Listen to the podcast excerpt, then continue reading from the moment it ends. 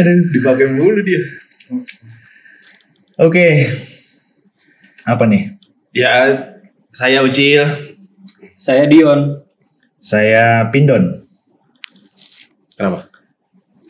Lanjut kali ya. Lanjut. Obrolan-obrolan Seru ya kemarin kita ngobrol ya. Waduh, seru banget. Parah, parah, parah, parah, parah, parah. Ngobrol apa tuh kemarin tuh? Sampai anak lahir.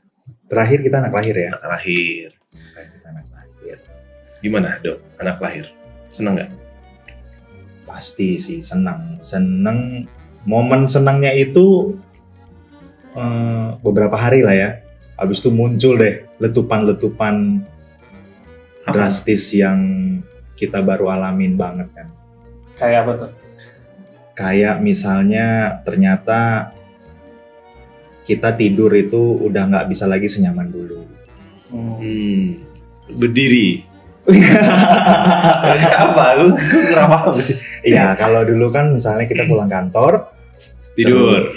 tidur udah tinggal plek tidur kan. Hmm. Sekarang pulang kantor kita harus mandi dulu, bersih-bersih dulu. Itu karena COVID kan?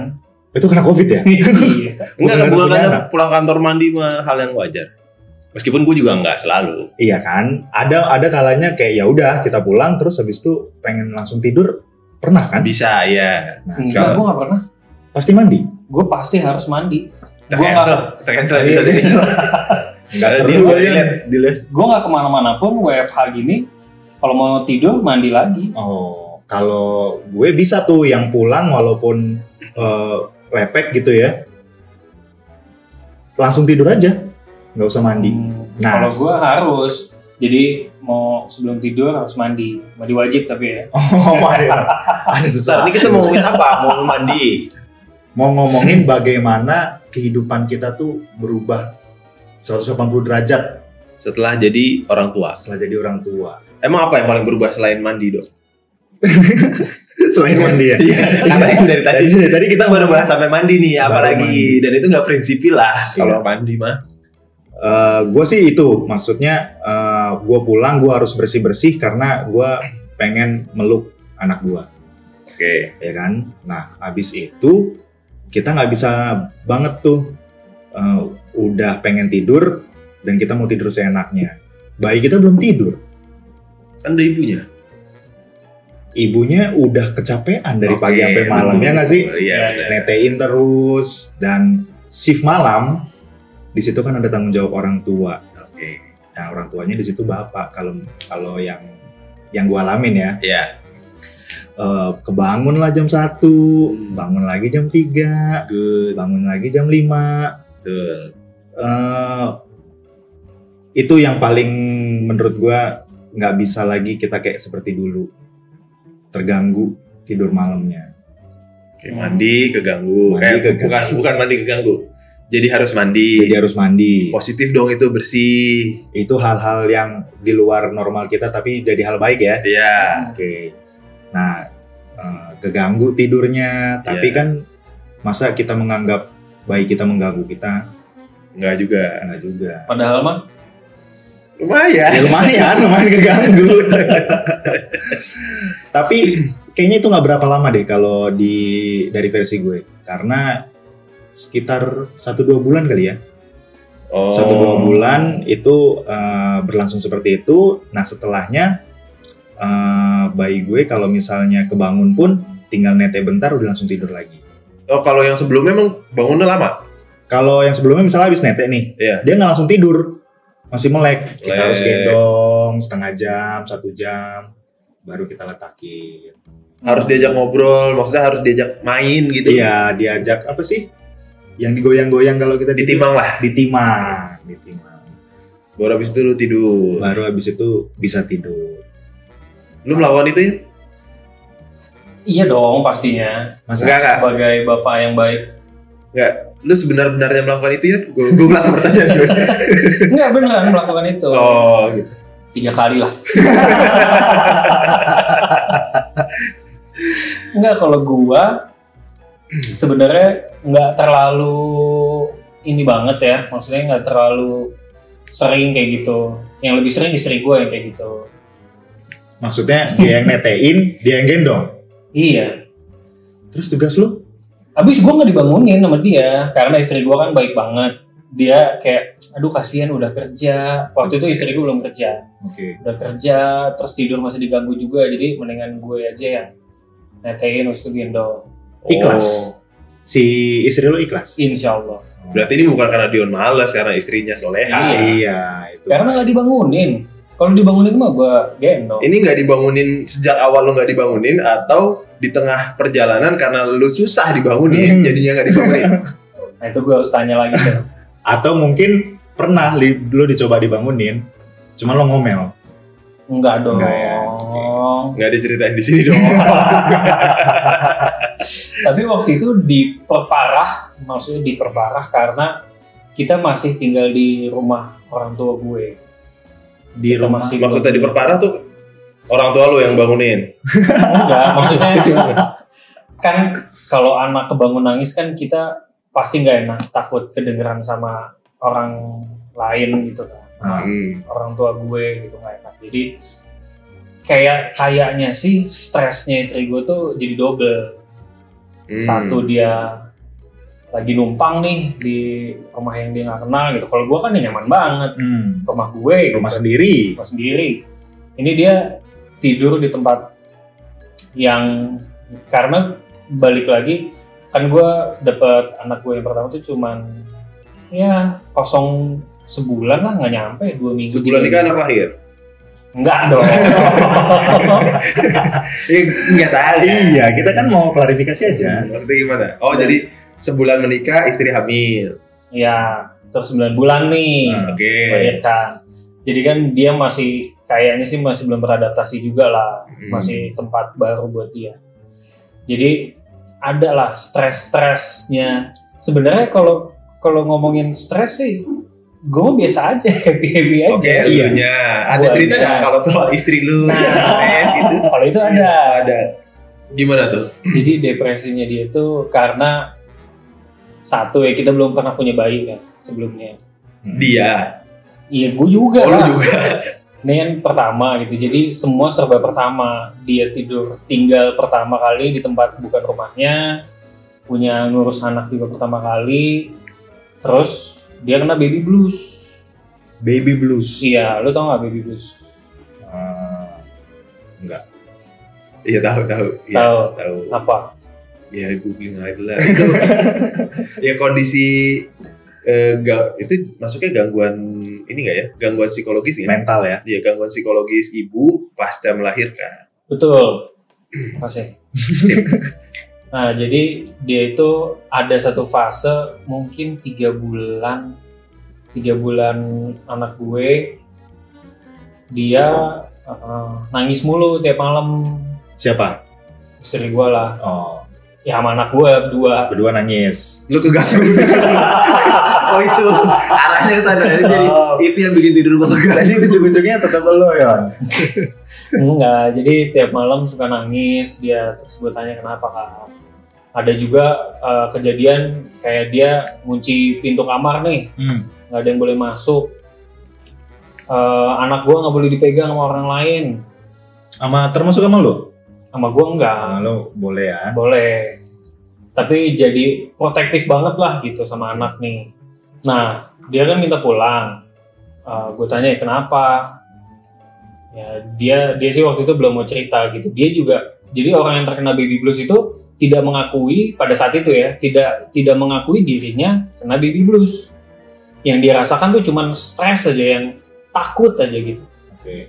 Yang dia yang setelah itu dia baru bisa cerita ya dia tuh ngerasainnya tuh takut anaknya dipegang orang nggak mau dimandiin orang takut dijat sama orang lain kita nggak bisa megang anak jadi semua itu campur aduk akhirnya dia stres nangis sama satu lagi yang penting pada saat dia melahirkan punya anak ini dia nggak sama ibunya Nggak ibunya istri gue ya Oh.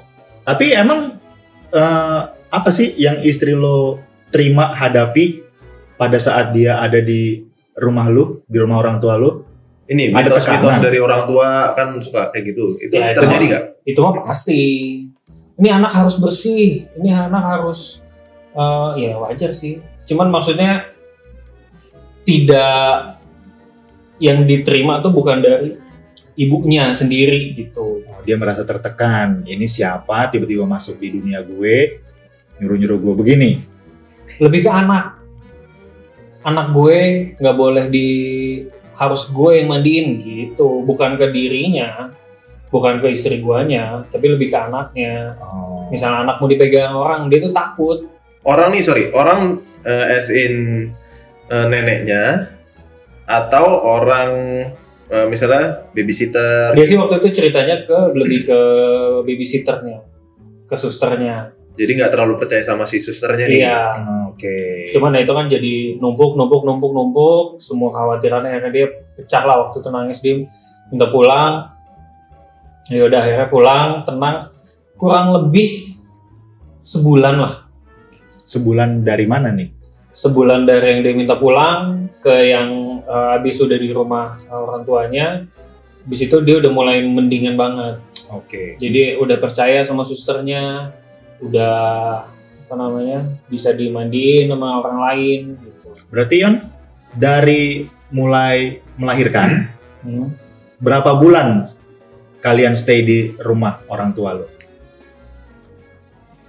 Sampai setahun, Sampai setahun. sampai setahun. Sampai setahun. Berarti baby bluesnya setahun itu, sepanjang tahun itu. Enggak, tadi gue bilang baby bluesnya paling dua bulanan lah, Dua bulan awal ya. dua bulanan. Dua, enggak, pas anak gue tiga bulan sampai ke lima bulan. Tapi nggak yang ekstrim gitu kan ya? Karena kan baby blues ada yang ya beberapa kasus bahkan uh, unfortunately anaknya ada yang bahkan meninggal Enggak. atau si ibunya nyakitin dirinya sendiri. Gara-gara baby blues anak meninggal, dibunuh. ada yang jadi baby blues kan formatnya macam-macam dok. Ada yang si ibu jadi ngerasa nggak percaya diri, benci sama dirinya sendiri. Ada yang menyalahkan anaknya Iya. karena merasa si anak ini membuat hidupnya tidak senyaman dulu lagi. Oh. Ada yang sampai separah itu. Ada yang nggak percaya sama suaminya, Iya gitu. yang Misalnya suaminya- yang suaminya nggak kooperatif kayak Hmm. teman kita ini misalnya. enggak dong. kan bukan lu.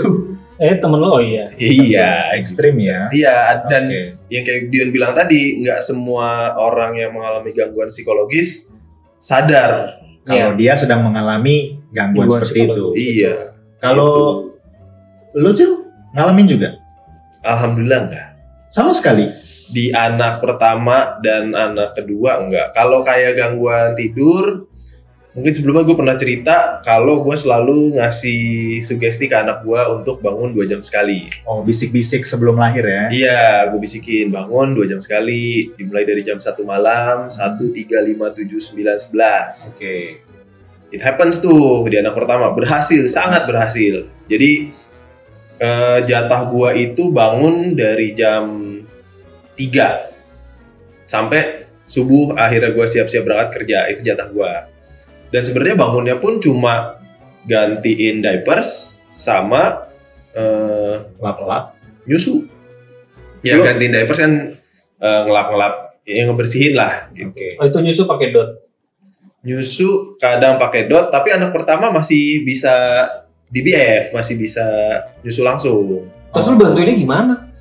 ya abis istri gue nyusuin udah jatah dia tidur Oh. gue tinggal gantiin diapers nah anak gue langsung mau tidur lagi kalau lu kan harus ditimang-timang Timang-timang. Oh, lu langsung nih? langsung Oh. tidur Kalau gua waktu itu gendong juga. siang Oh enggak. Tapi kan lu nggak Sore. bangun malam. kan gua bilang tadi ada beberapa kali. Yang tiga kali itu kan? Ya, itu jangan dihitung dong cuma beberapa Oh, kali lu sombong banget tiga kali aja. Ya tapi kan gua pengen chip in juga ceritanya. oh iya Kalau gua gendong. Oke. Ah sama keahlian gua adalah ngebedong anak. Wih. Jadi istri gua istri gua kalau ngebedong tuh nggak rapi. Hmm. Kalau gua tuh yang benar-benar slick gitu yang lu linting. Kan ada pengalaman. Kan.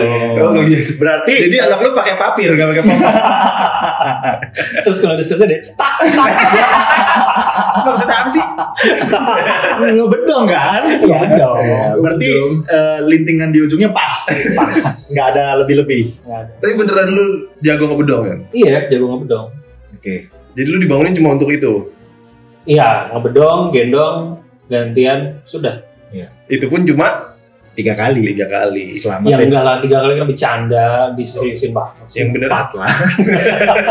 Selamat buat keahlian lo ngebedong itu deh Yon nah tadi tuh gue penasarannya eh, lu kan Yon tinggal bareng mertua hmm, selama beberapa ada setahun ya tadi ya? Setahunan. Nah depresi ke istri lo berangkat dari situ juga. Iya. Ada di rumah mertua tidak di rumah sendiri. Mm-mm. nah kalau lo cil Gua nebeng juga? sempet juga karena waktu itu nyokap gue juga udah pes eh, kita kayak ngasih bukan ngasih jatah sih emang ada ada waktu-waktu di mana ya nginep di rumah gua atau di rumah eh, BSD di nyokapnya istri gua. Mhm.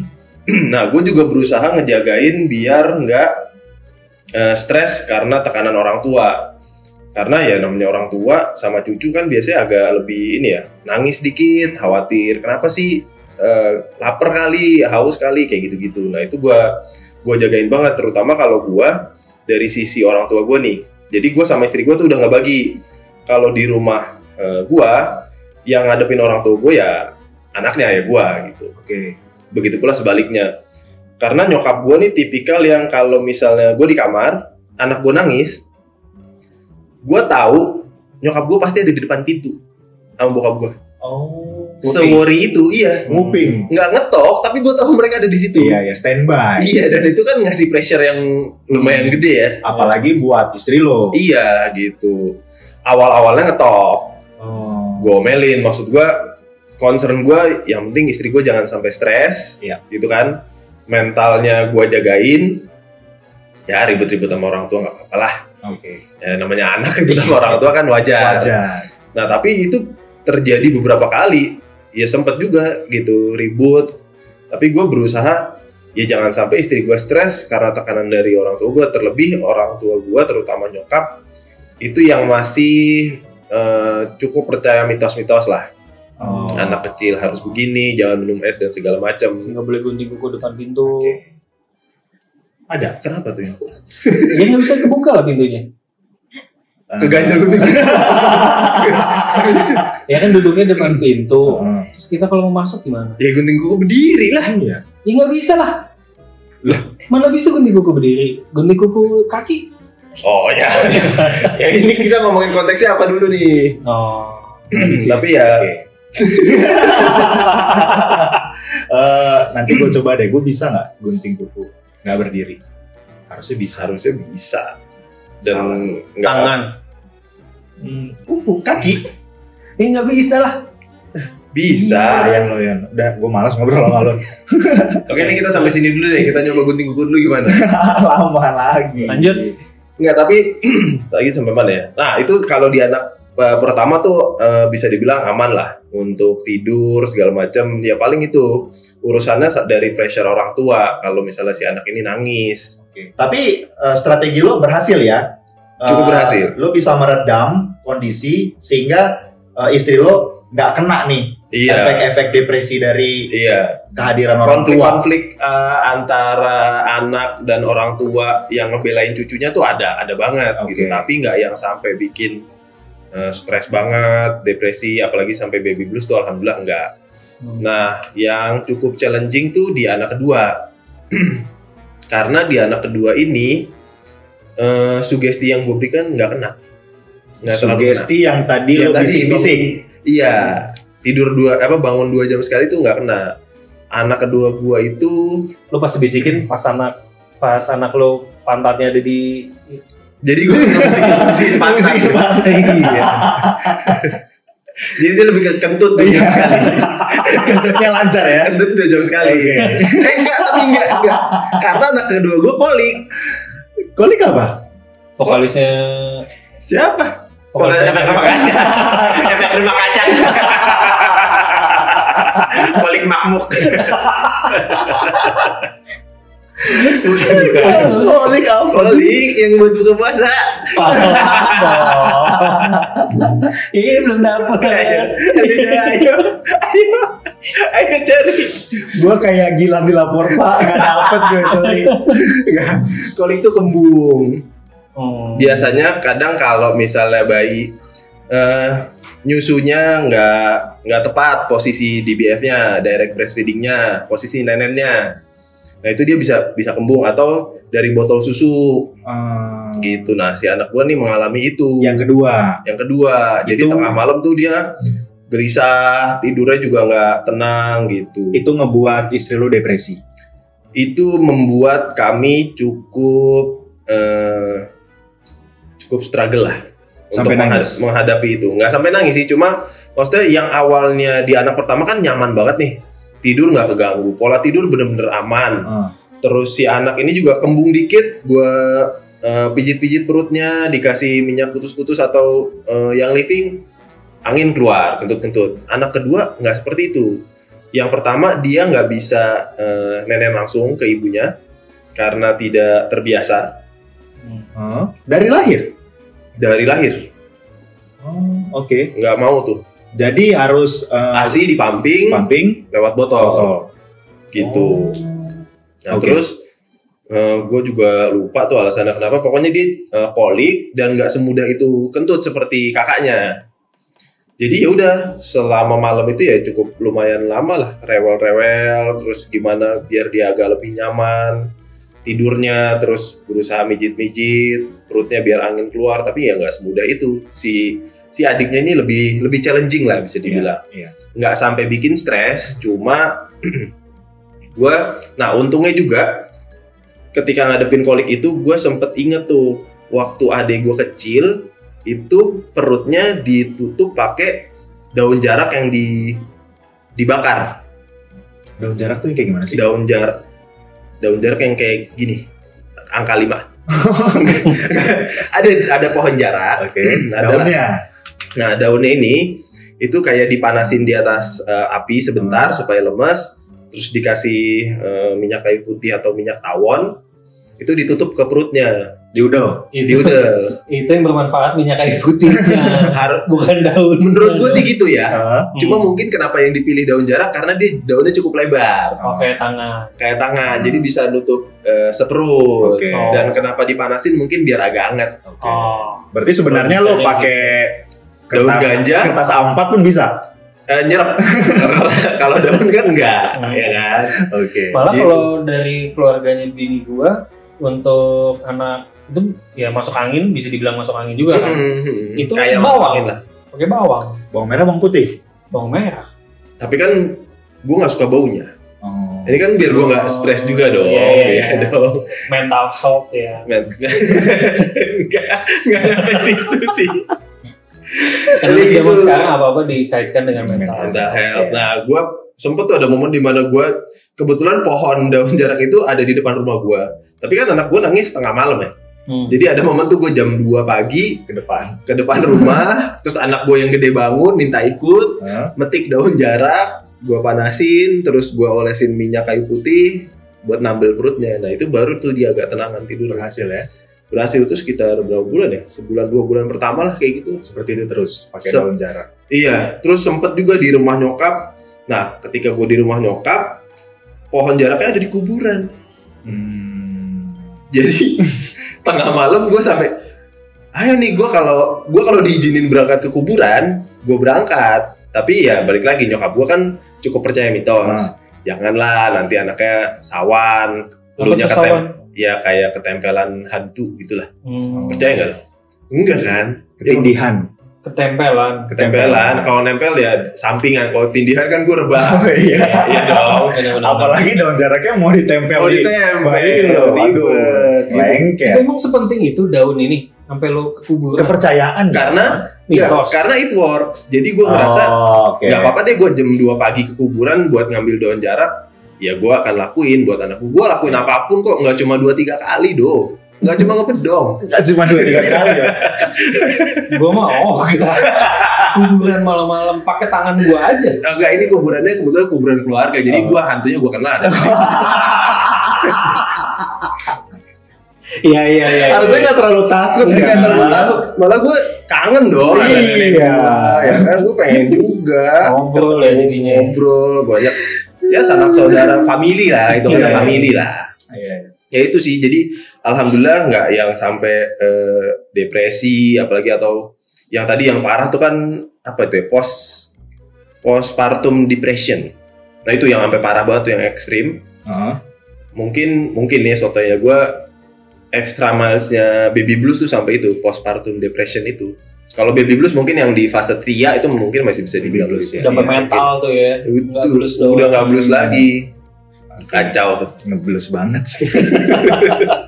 Iya. iya. Nah, eh dengar dari kalian berdua, mungkin gue versi agak berbeda ya, karena em, sejak mulai berkeluarga, gue sama istri gue tinggal di rumah sendiri, oke Oh langsung ya. langsung, langsung tinggal di rumah sendiri. Paling pada saat em, istri gue melahirkan, itu eh, orang tua istri gue datang dari Medan. oh Hmm. jadi lu nih yang di press Nah, gua melihatnya nggak dipres, Oke. justru penuh sukacita, oh penuh sukacita. Jadi gua Lu pernah bisa bebas. lu yang dimanjakan lu mabuk di luar Iya, ada luar pulang malam nggak peduli, gue ada orang tua gue. Nggak, maksudnya Gimana? eh, eh, bala bantuannya ada masih ada di Oh, sebulan oke. pertama. Kalau gue melihatnya ya, Hmm. Ma- bala bantuan masih ada di sebulan pertama.